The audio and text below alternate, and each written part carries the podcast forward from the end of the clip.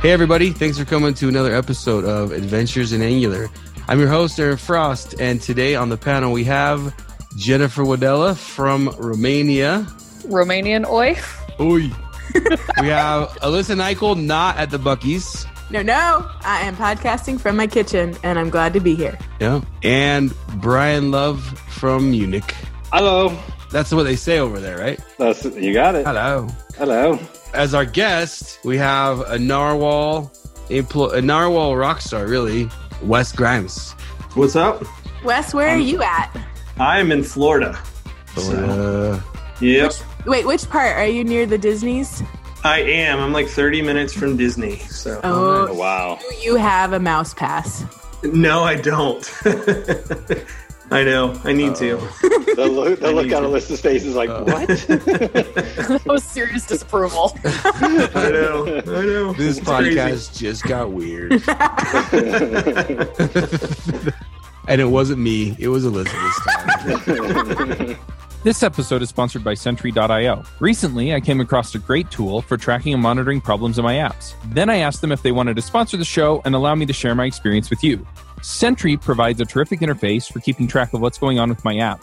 It also tracks releases so I can tell if what I deployed makes things better or worse. They give you full stack traces and as much information as possible about the situation when the error occurred to help you track down the errors. Plus, one thing I love, you can customize the context provided by Sentry. So, if you're looking for specific information about the request, you can provide it. It automatically scrubs passwords and secure information, and you can customize the scrubbing as well. Finally, it has a user feedback system built in that you can use to get information from your users. Oh, and I also love that they support open source to the point where they actually open sourced Sentry if you want to self host it. Use the code DevChat at Sentry.io to get two months free on Sentry's small plan. That's code DevChat at Sentry.io. You're famous for the NGRX. Yeah. I guess so. That's what we're going to talk about. And you're also famous for the Narwhal. We could talk about that too if you want to. How'd you get involved with NGRX? Seems so complex. I got involved with it uh, at a previous company. I was building a, a mobile application in Ionic, and we needed state management. We were dealing with a lot of data flowing from the back end, and we needed to handle that in a good way, you know, in the in the mobile application. And so we landed on uh, NGRX, and you know, it was on me as the lead engineer to figure out how it worked and uh, to make it work so for us. How long Yeah. ago was that? Uh, that'd be uh, say about two years ago. Okay. So, yeah. Wow. So you went from, hey, we need you to architect something in this to being famous for it? Like, that's awesome. I, yeah, it's kind of crazy. Um, it was kind of a uh, like a 180 for sure. What happened was I ended up I ended up coming up with a way, you know, a structure for doing it, and I wrote an article in May of 2018. That article, I think we, it's hit like 200,000 views now or something on Oh, Medium. Sick. Can we link Yeah. it? I want to link it. Yeah, Yeah. I will I will put that in there. And you know, basically, it's just like a best practices for NGRX, how to structure your store. You know, how now, was that article, did it come from everything you learned? It, like Yep. when with that Ionic app? It was literally I needed to document what I did for the other developers on the team. And so I said, all right, let's write an article. And I didn't think anyone would read it, honestly. Really? Like you just, yeah. that's, at what moment did you go, oh, this is big? I think it was like the second week after it was out there. Um, I had hit like 20,000 views and I'm like, oh my goodness. And you know, it was, it was good content, I guess, but it was also a good title and the search engine optimization. And so it just so happens you search NGRX, you know, best practice, it's like the top hit. So that's kind of my thrust into it. And then from then on, it's just like I want to help other people really like understand how to use it because mm-hmm. it is this mystical machine and it's overwhelming and. oh my gosh, mystical machine. Someone quote that right now. That's awesome. Oh goodness. It is that. It is the mystical Uh, machine. that sounds like the next state management library, to be honest. mystical machine. Oh my God, I would- Yeah, instead of X state. Or Jennifer, make it. Make it. I would use it. oh yeah. my goodness. I already, I still haven't done the last one we talked about that I forgot the name of. Mystical Machine's the new best name. Do you all know who just entered the fray? Guess who's a here? guest. Get, come on, come on. Get a guess. Is he lurking? He's lurking. He's, He's lurking in In the, the shadows. Oh. Guy, Can you see what I'm doing? Yo, yo, yo. Shai, I'm why? watching you. Why do you have a shirt on though? so creepy. kind of weird. I know. Because, right? uh, so not your mo. yeah, because uh, we are uh, not all guys this time. So, uh, Yeah, but that's never stopped in the past, bro. yeah, in All right. Israel, it's common. It's common. Yeah. Are you okay, Shai? We all told like where we're from, like right now. Where are you at? This is a new space for you. Or Yeah, this is uh, I'm at the client office, so that's why I was teaching RxJS until uh, Shut the front door. Shut Yes. the front door. Yeah, so I, I just What were You you want me to- teaching about it? oh just the basics like uh, cold observables and stuff like that. But I don't want to take attention from our guest, Wes. What's Wesley up, Wes? Grimes. Not much. Not much. Living the dream for sure. Down in Florida. Oh, riding unicorns. Yeah. yeah. Sea seafaring unicorns. Yeah. Normally he would be like the closest person on the show to you, but today we've got two of the panelists over in Europe. So so there Yeah. we got other people closer to you today, Shai. You should feel Yeah. loved. Yeah. I am. So, So- did you talk about all the best practices of our NGRX? No, we just dove in. We just dove in, Yeah, and we we're just getting talking about his article that he wrote with the best practices and how hella popular it is. nice. It went crazy. Yeah.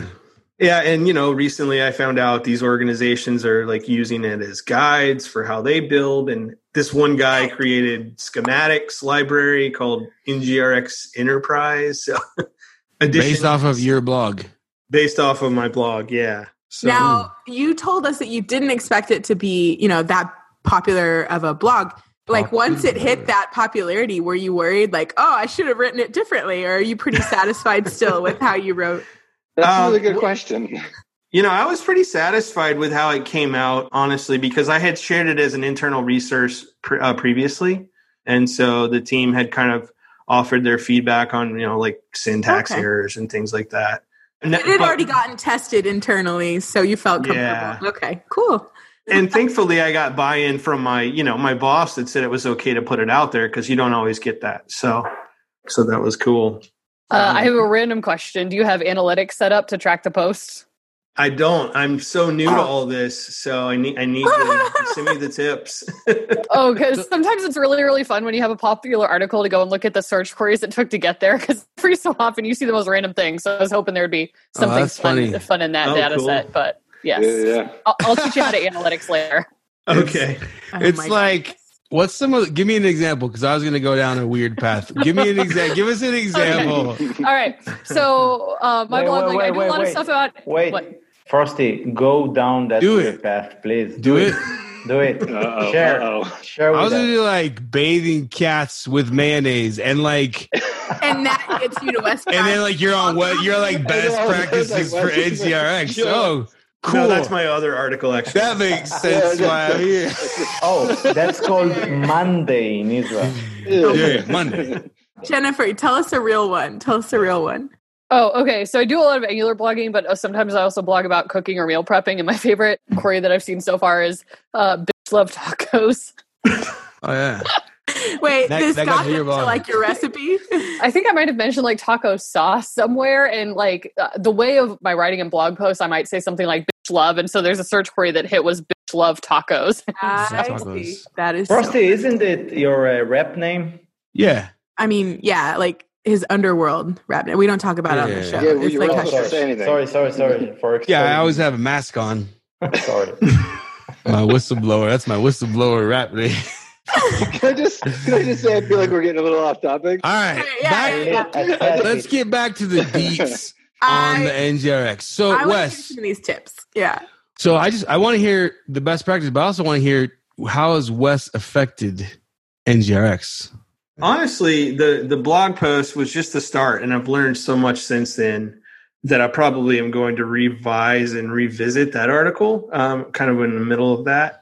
But if if we go back to the article, I think you know really the the crux of it was how do I organize my store? You know, how do I store it in the file system? That was one of the biggest things. It's like where do we put these things? And so the article kind of just goes through this concept of creating honestly a module for each feature slice in the store. And so, you know, an Angular ng module. And so the idea is that module can encapsulates the reducer, the selectors, the actions and effects, you know, for that particular slice. So if for instance you have like this mobile app has like posts and comments, you know, it's like a Facebook clone type app. You might have a feature slice for posts and one for comments. And the post would be its own store, mo- you know, NGRX store module basically. And then that way to make use of it, you just import the module. Kind of the second concept in that is is I kind of introduced the idea of using barrels to group up and namespace those those bits. And so you would just basically have an index.ts file, right?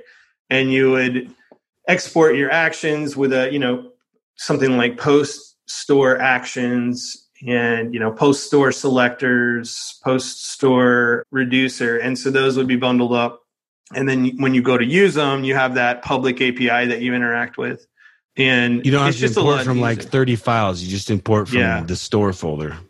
Yeah, and I think one of the benefits of that too is is a lot of folks when they use NGRX, they're like, I don't know what all my actions are. Like, I can do a store.dispatch, but then there's this part where I have to pass it an action. Where do I get that from?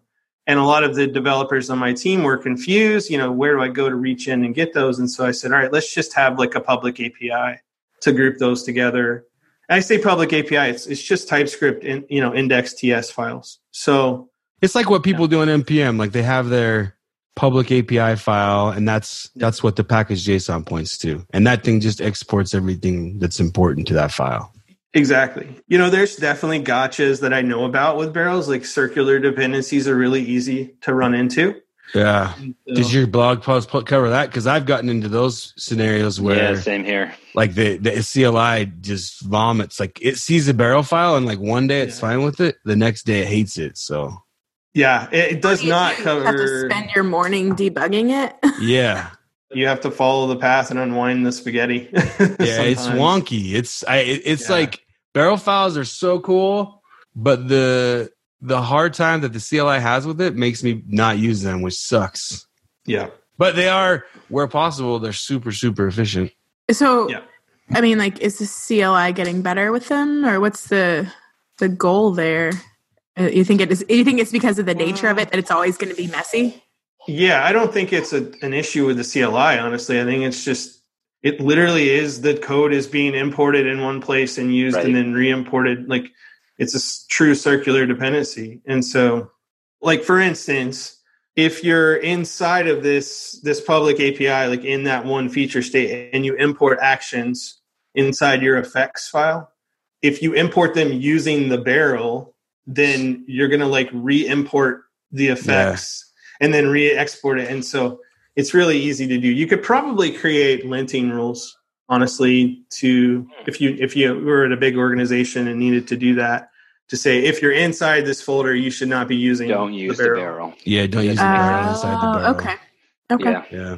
So, are there Otherwise- other gotchas that you've run into that people need to be aware of, like outside of barrels? outside of barrels, I mean, honestly, there's working at Narwhal. Um, I've had the pleasure of seeing a lot of code bases, and uh, a lot of them, a lot of our clients use NGRX, and so we've been able to really help them with some issues. And so, you know, some of some of those from a you know very basic general level, we see a lot of scenarios where they're not making use of selectors. Maybe there's um, like we're going back to this example of the posts and you have a list of posts um, that someone's made and you need to say i want to give me the you know the posts for this specific user um, maybe the top five. And so what we'll see them doing is they'll just use the top level you know state property and, and then just select that in their component and then turn around and do a dot pipe and map inside the component. There's a few problems with that. Number one, I mean, when you use selectors to their fullest, you're getting the benefit of all the tests that we have in place on NGRX. So we test everything heavily. We test to make sure, you know, the, the piping and the mapping is working properly. You know, some of the other things that the benefits you get with selectors are you get built in memoization, and that's a big deal. I mean, if we're using this, you know, there's and there's lots of data flowing through the application. Maybe the da- the input doesn't change, right? If it's a pure function, inputs, uh, you know, no, there's no side effects inside of it, and so if the inputs don't change, then in theory the output shouldn't change. Yeah. And so we don't need to refire that that function, and so we memoize it. We also do things like distinct until changed automatically, and so it's not going to re-emit that observable. if you try and take a value from a selector and then pipe it to something else, you're losing out on that distinct until changedness and some of that Yeah. stuff. Yeah. Exactly. And the other thing is, it, whatever you needed to do in your pipe, probably someone else needed to do that in another section of the Mhm. app. So really by putting it back up in the selectors, it's now reusable, not just in your component, but other components. So I, I, I agree that is not the best idea. Yeah. Even if you're gonna do your pipe and do your non-selector based thing, like even if you're like, ah, I'm done with NGRX at this point, do that up in, still do that thing in the selectors file. Like hmm so it's reusable, right? Like, don't ever do those things in the component. Don't make the component understand the business logic behind what it took to get the thing it needs. 100% agree. I mean, Yeah. I, I've taken it a step further. And, you know, if you think back to like, you know, .NET, Java days, and you're building uh, model view, view model applications, like I, I tend to create my selectors as view models. If I have this complex component that requires all these, you know, th- these different data elements from different slices of store, I'll create one selector that is my view model. And so I only have one observable I'm subscribing to with a pipe async you know, for that component. And that's it. Testing becomes easier. If you're working with these different slices of store, you don't have to work with it in RxJS. You don't have to map and transform and, and filter and all these things. You can do it in synchronous JavaScript, honestly. You're going to work with that one value at that point. And so that I, I would say that's definitely another benefit. Things are a lot easier to work with, you know, in the in the synchronous world up front. So that's a big one for me. Is that anytime I'm looking at clients code and I see them doing like a store dot select and then immediately piping, I'm like, uh, let's move that up a level, you know, to the selector. Do another select, yeah. Selectors are so easy to create. Uh, Yeah. Honestly, I mean, I know we So- don't use the word easy, but Yeah, never use easy when talking about NGRX, but How about pragmatic? it's pragmatic. yeah, I, I don't know. It's a bit dogmatic for some people, though. But let's say you kind of Wes. I think what you're describing is a little bit what Thomas Burleson talks about in doing facades and kind of keeping the store-based ish behind a facade, so Mhm. that the components don't ever understand the store at all. They just say service dot observable, and they- don't know anything else besides the service, right? yeah, it sounds like, and, and maybe I'm misinterpreting what you're saying. It sounds like you're saying, hey, keep your store stuff isolated from your component stuff yeah. I mean, I'm still advocating for injecting store into, into the, the component. Okay. but but i'm saying you're literally dispatch you would dispatch and you would maybe use one or more selectors but that's it Okay. um, and in fact i take it as far as i only inject the store in my components and so it becomes really easy to test these things so you don't use facades. i do not Oh, okay. I haven't seen the value personally in implementing those and i've seen a lot of misuse of So I don't really understand the difference because you know you're saying that Thomas Burleson's saying, "Oh, use facades for this exact same thing." So Yeah. what's the difference? I thought Wes was saying do that, but he's saying no, don't do that.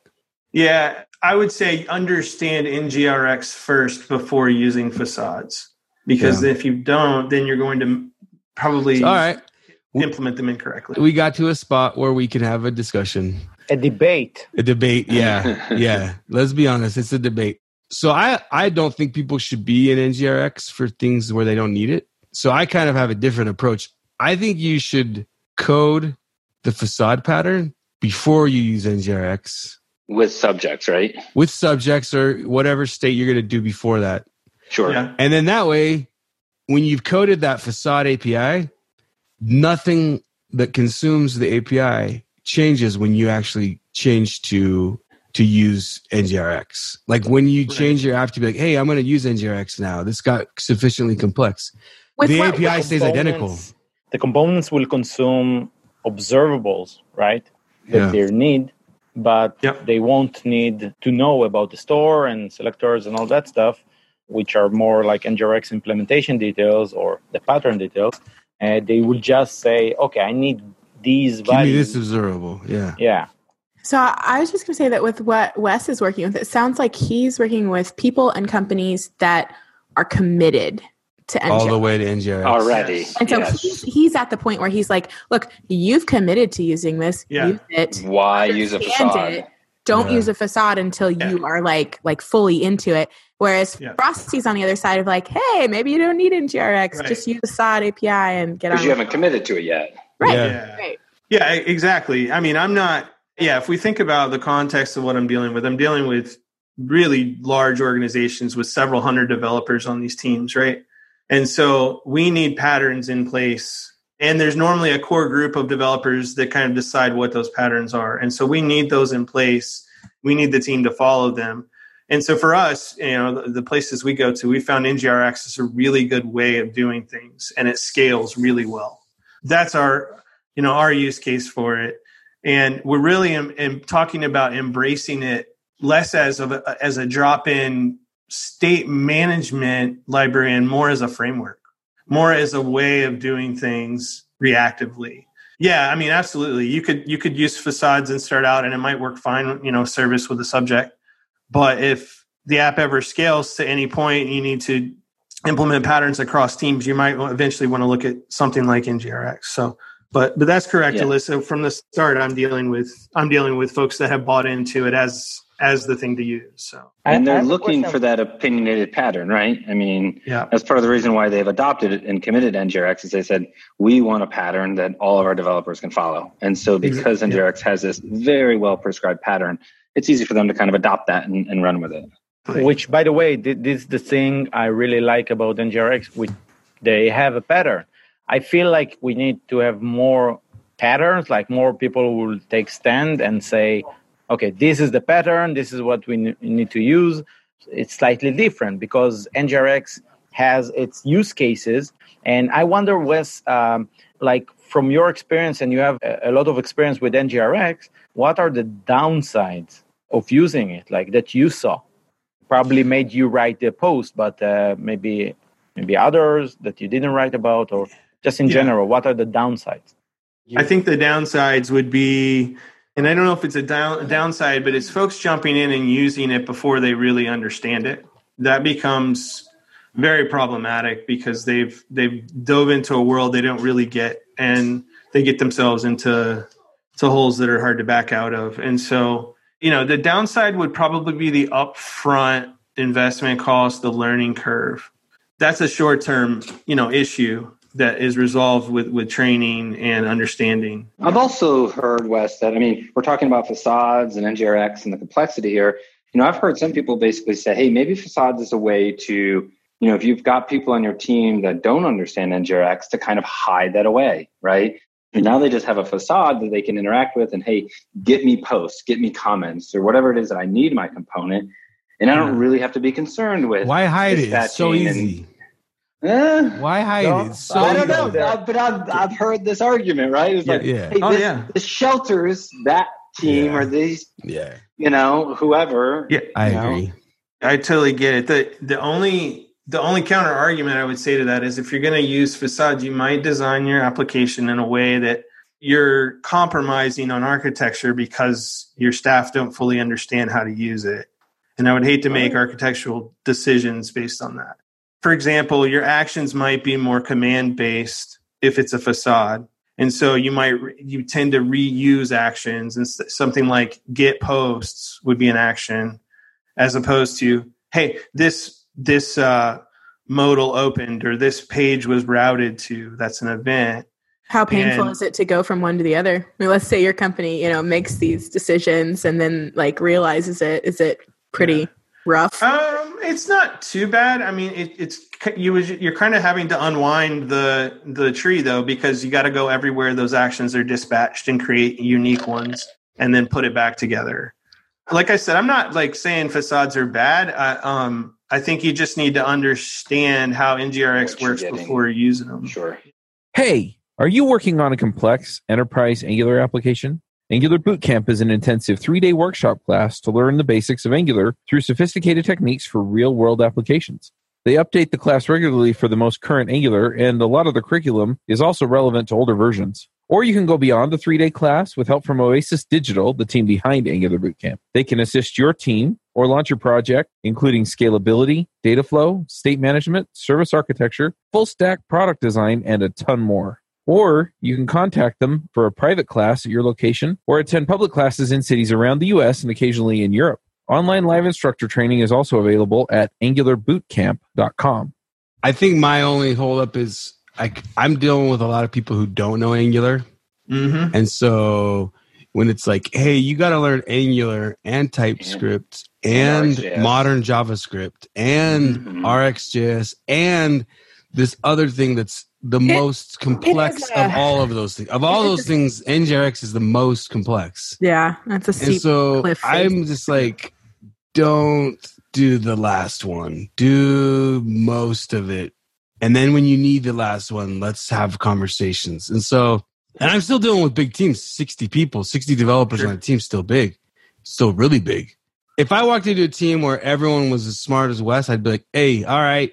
And I knew I wasn't going to have to deal with people not as smart as Wes. I'd be You like, work all on right, teams. crack the knuckles. We're going to use NGRX. So we have But I good don't, I tests. don't, I don't think I don't think it's it's the context of this conversation because we're assuming that okay we have we have an organization or a large team that already use NGRX and now like I, I I want like if you may Wes complete your answer you said that you started by saying that the disadvantage is the steep learning curve right what other like you know I don't know edge cases or stuff like that that you saw or might be a downside to using because every technology has upsides and downsides right Yeah. curious about the downsides I guess it's one of those things. It, it, it in in a way, it might slow some of the development like velocity, in that you're going to be forced to think about things reactively. So if you're using NGRX, you're gonna you're gonna be forced to think about this concept of I dispatch an action here, but then something somewhere else in my state machine needs to react to that, and so inherently it's going to force you to to slow down and think about those things which may not be a downside i mean i don't know that's all i've got I Yeah. see. So I, I, I, I call it like I don't think it's so it's sort of reactively, but you could say that RxJS subscribing is also react reactive. sure Uh, maybe it's like uh, disconnection, or we said it like in the last episode. We talked about a word that described that, but it's more like like a public, I don't know, event bus, uh, um, global Mhm. event bus, right? Where you yeah just emit uh, some value and somebody catches it, but you don't see the immediate connection. Uh, Yes. Unlike maybe subscribing to a specific It's observable. like I'm going to compare it to something that would be considered bad, but it's exactly the same in my mind. So in AngularJS, and I'll compare it to this because I know a lot of our listeners understand AngularJS, even if they don't understand NGRX yet. It was generally not okay to do a root scope broadcast and to just send data to everybody. And that wasn't because that's not an okay pattern. It's because AngularJS was not very performant whenever you did those things. It kind of caused a lot of superfluous change detection to happen. Mhm. And but really NGRX is like having the root scope broadcast all over again. You just instead of broadcasting random strings, it's a lot more organized where you have to say only broadcast these certain actions. And then anyone who wants to get the root scope can listen to them. But in this case, it's instead of root scope, it's the NGRX store, and Yeah. anyone can listen to it and get out of what they want. So oh, That's a cool metaphor. it's Yeah, it's is. almost identical to the root scope broadcast, except for that it's got a lot more framework to make the craziness that people were doing with root scope broadcasting to be more sane and without all the and without all the change Cycles. detection. Yeah, yeah. right. exactly That was brilliant. yeah i mean it is very much it's just a it's almost like a pub sub pattern right so Yeah. But what you said about the facades, the difference is that NGRX forces you to do the actions. Like you cannot avoid calling, like dispatching an action in order to change something. And uh, on the other side, you cannot avoid subscribing by calling like a selector or something like that on the store. So it forces you this like uh, separation. And you said you saw people misusing like the facade pattern where they are doing stuff like like setting an action, which is just a method, and mm-hmm. doing like get an observable. I don't see it as a disadvantage that much because you're getting something and you have like set and get, right? So the sets are the actions and the get are the, you know, getters probably. I wonder if you can elaborate on that. And and after that, Jennifer, you have a question. So sorry about that. so just just how have I seen folks misuse facades? Yeah. Yeah. So in general, what I've seen is you'll have a facade for maybe each slice of the store. So maybe we'll have a posts facade and a comments facade. And then I'll see an action that is something it's it's a command to do something. Maybe it's like add post. And inside that they say, "Oh, I'm going to I'm going to do some service things. I'm going to also I'm going to call a dispatch, but then I'm going to immediately do a this dot store dot select and subscribe to that. And then inside the subscribe i'm going to dispatch something else. And so they hop from imperative land into like observable land and then back into imperative land. And so it's like back and forth. And that kind of stuff is really hard to to manage and trace the flow of of what's going on even in dev tools like redux dev tools and versus like let's get out of that doing that in, in the facade and going into maybe doing that with effects where we map things inside the observable stream as opposed to hopping in and out again. Not to mention, you know, you if you, folks will forget to, you know, like unsubscribe or do a take until, and and so you get memory leaks everywhere. That's the same though, don't you think? That's the same, regardless of whether you're using yeah, you can do not? it in the component, right? Yeah. Oh yeah. That doesn't oh, yeah. change whether uh, you're using facades or not. No, but what what happens is I think folks are more comfortable in a service doing those types of things because they think they're they're able to hide behind this one method that does this thing and they say, "Well, actually I'm going to do some other things." And then another developer comes along and says, "Well, let me add in I need to get my feature in, so let me add in my piece." And they don't have a good pattern in place to handle that and so they think it's okay just to do it in the service, in the facade service. What I've seen at least um, yeah. is is encourage that. Yeah, I think in both scenarios, you're at risk of that exact same thing happening, especially when you add in the fourth dimension of time to your code base. But I could see how the facades might encourage that just by allowing the developer to not understand what's in the facade, mm-hmm. right? They don't understand what's in it, so they just go, "But I'm going to be imperative again." And while you, as you're saying that, I'm, I'm currently trying to get better at teaching people imperative versus declarative. Mm-hmm. So I think we might have thrown a lot of listeners for a loop because most people don't understand the definition of that as, as it pertains to code. And so just if you don't, read because imperative code and reactive programming is not a good thing. So yeah, listen to what Wes just said and think about it because it's it's important to understand that just leads to a question I was going to ask is like we've talked about why to use it or why not to use it, but back to an enterprise situation where you've got a big team of varying levels of they can kind of use, you know, NGRX or they kind of understand imperative programming. Are there like good holistic strategies teams should employ to kind of get everybody moving in the right direction? That's a good question. Good holistic strategies to get teams getting down that road. And I would say probably the first best way to to maybe start using NGRX is to request data from the server. For me, I love I love that pattern. It's uh, it's easy. I keep saying easy, but it's straightforward to implement.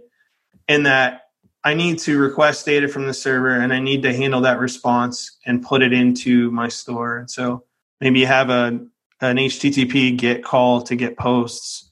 And on success, you would put that in a post property in the store. And then on error, you would populate maybe an error property in your store. And while things are in flight, you could set the loading indicator to true. And so you could show a spinner. And that's just like you could do that one thing in the store and it would handle a lot of common use cases.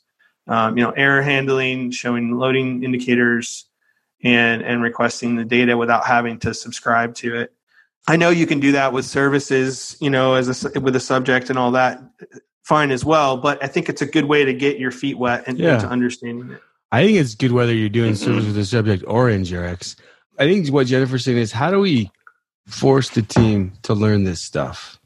And one way where you have to learn to be reactive, otherwise your app is not going to work.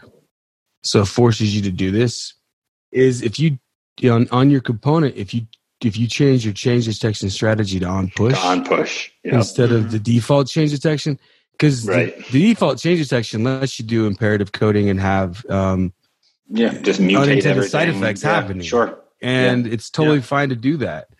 But on push, anything that zones would fix, the default change detections takes care of. But if you want to say, hey, I only want reactive programming in here, I only want people to use the inputs on a component or to use observable and async pipe, which I think is a good thing to say. hmm And with NGRX, you're kind of saying that. That's right. I think that just saying, "Hey, next thing you build, turn that off," and I guarantee you won't be able to build it if you you won't be able to build it wrong because otherwise the UI just won't work. And so it Yeah. forces you to to do something. So I would say, if you want to do an exercise, build something with that off, and you'll know if you're doing it imperatively or reactively. You know. And if you have a lot of mark for check, you might have a problem.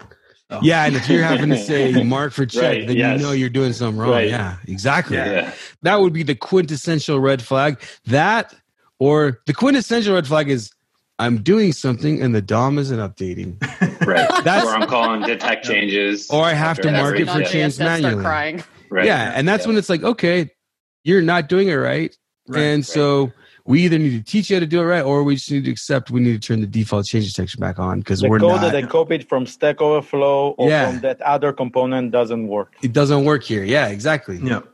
So yeah, that's that's another It's good thing we can advice. We were talking about earlier just how to It's very tough To love. I love it.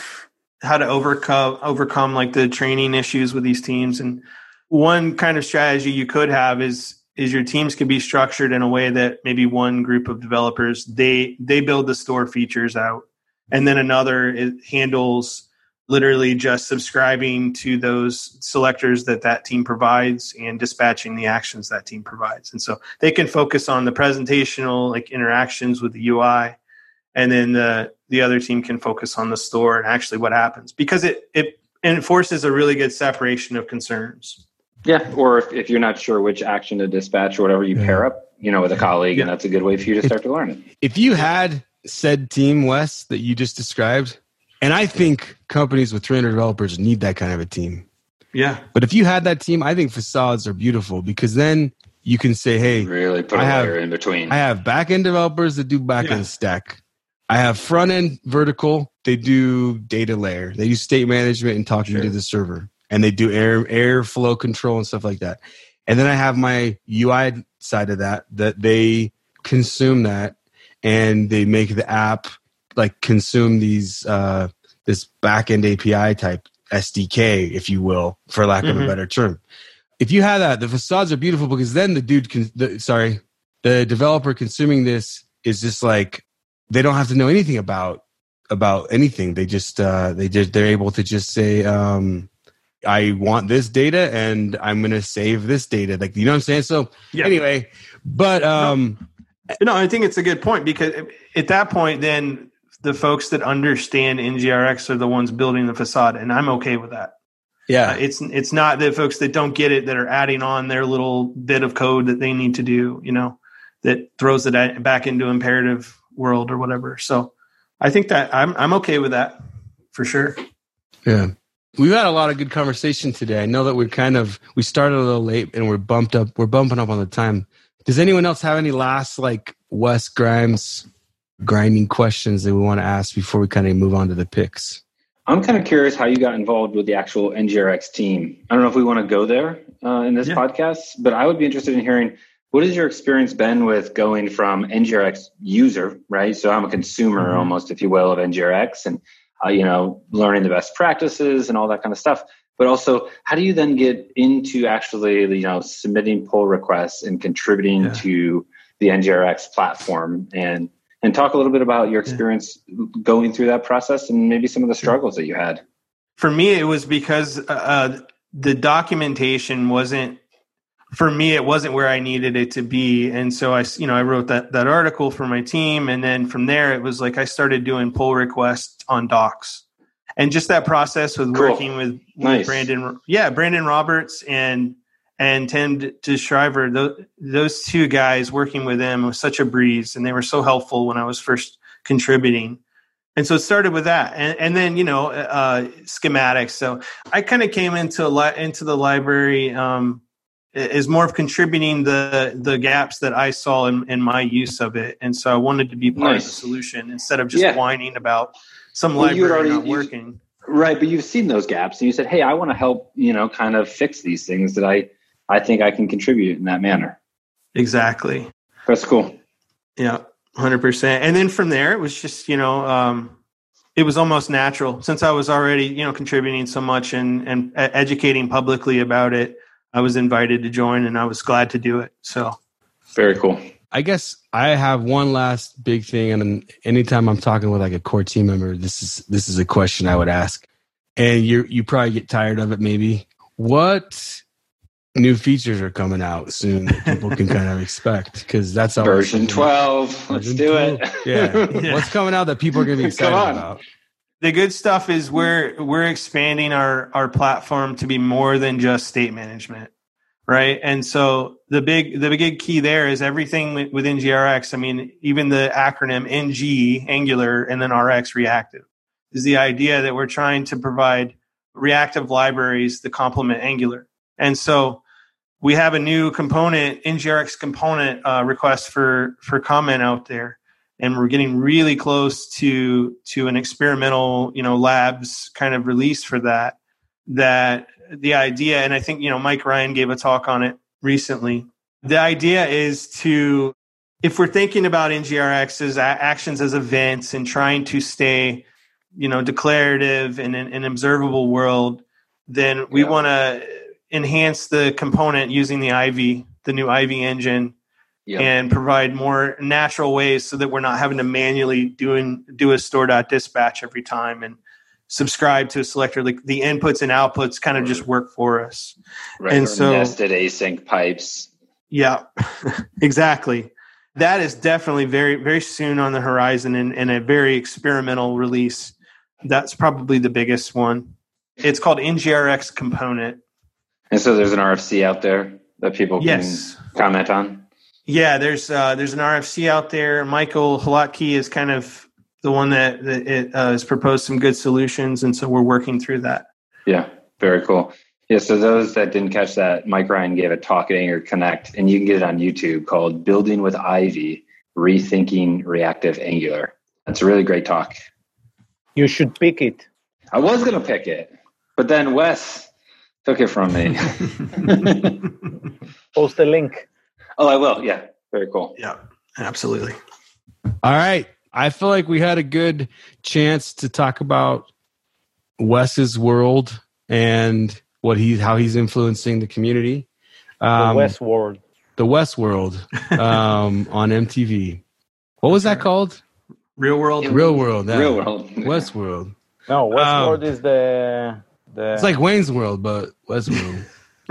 no West West World. World, Is the, West World. TV series. Party time.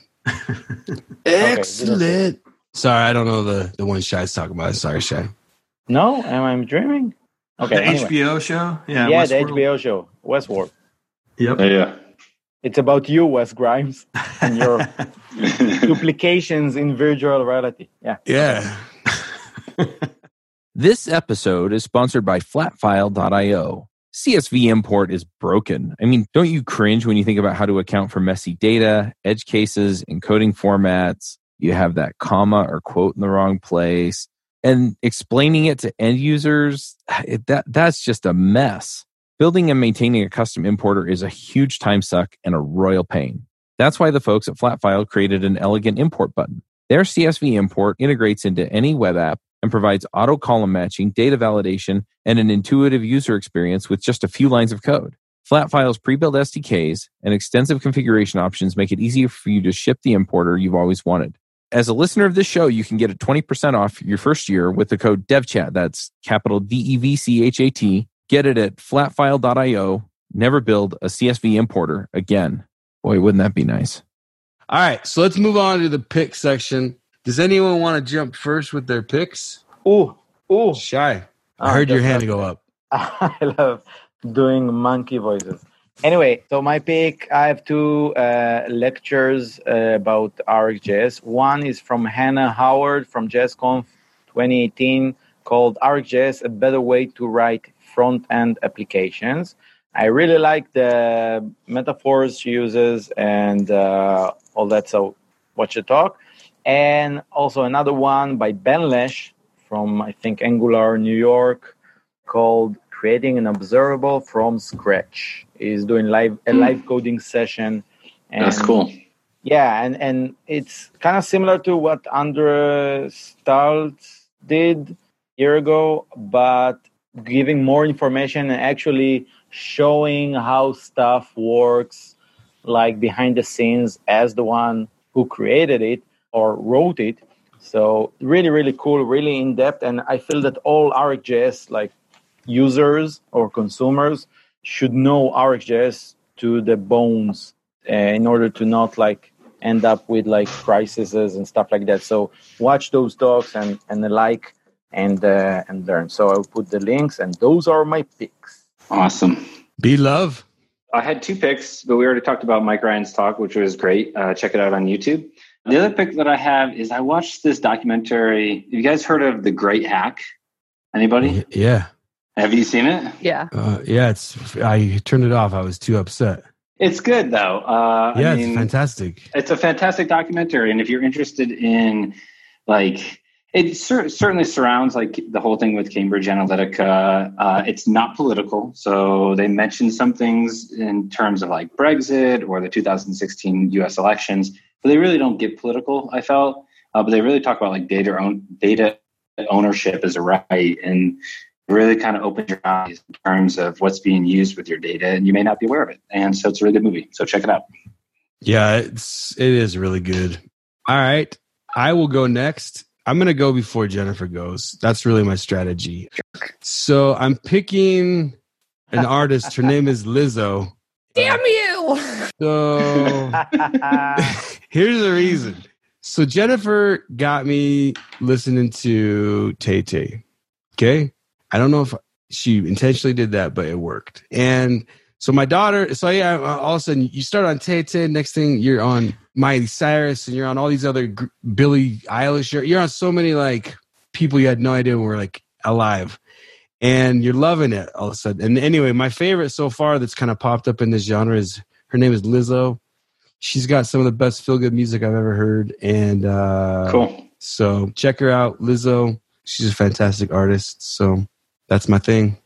Jennifer, would you like to proceed now that I have prosund? You're such a jerk. How did you know I want to do that? I was gonna like do this like cute little ngconf shout out thing too, but anyway. Okay, so She's taking the specific. NG shout out back. I'm taking it with me. I'm taking the shout out with me. No shout out for you.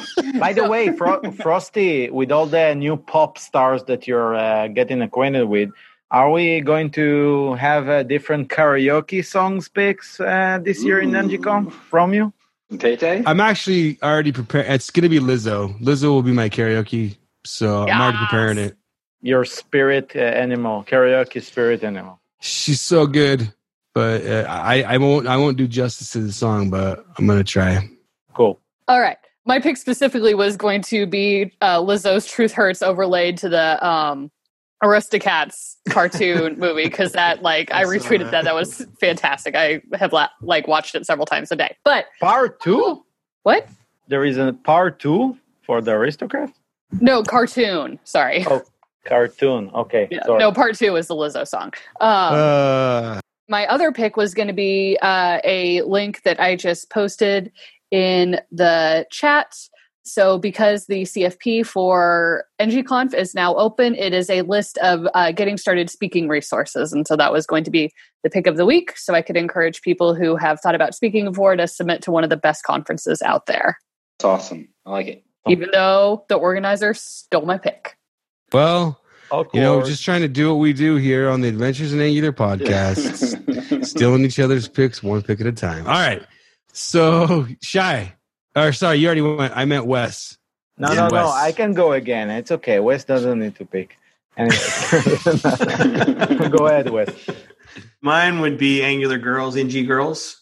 I just did uh, was able to be part of the the the uh, free online workshop that this dot put on last week, and there's another one coming up at Angular Angular DC that Tracy King is organizing. So I think it's just a really cool organization for anyone that identifies, you know, as a girl or woman that they're able to get mentored for free if they wanted to jump into to programming in Angular. So I think it's awesome. Shout out to Shmuela Jacobs. Yeah. Awesome. Well, everybody, thanks for being here. Wes, you were a great guest. Thanks for Yeah, letting thank you, us Wes. bombard you with uh, questions and opinions.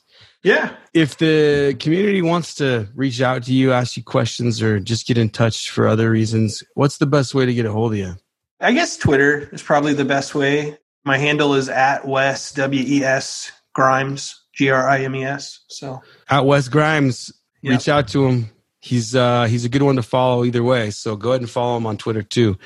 So yeah, thanks for coming on. And panelists, thanks for getting here. I know your days are busy, so thanks for being here. And then to the listeners, I'll just say thanks for listening and we'll see you next time. Peace. Bye. Thank you, Wes. you're welcome. Thanks for having me on. Adventures in Angular is a DevChat.tv production made in partnership with Hero Devs. Hero Devs is a group of Angular experts who can help your team code like true developer heroes. If your team needs an Angular expert, reach out to Aaron at hero.dev today. Bandwidth for this segment is provided by CacheFly, the world's fastest CDN. Deliver your content fast with CacheFly. Visit C A C H E F L Y dot com to learn more.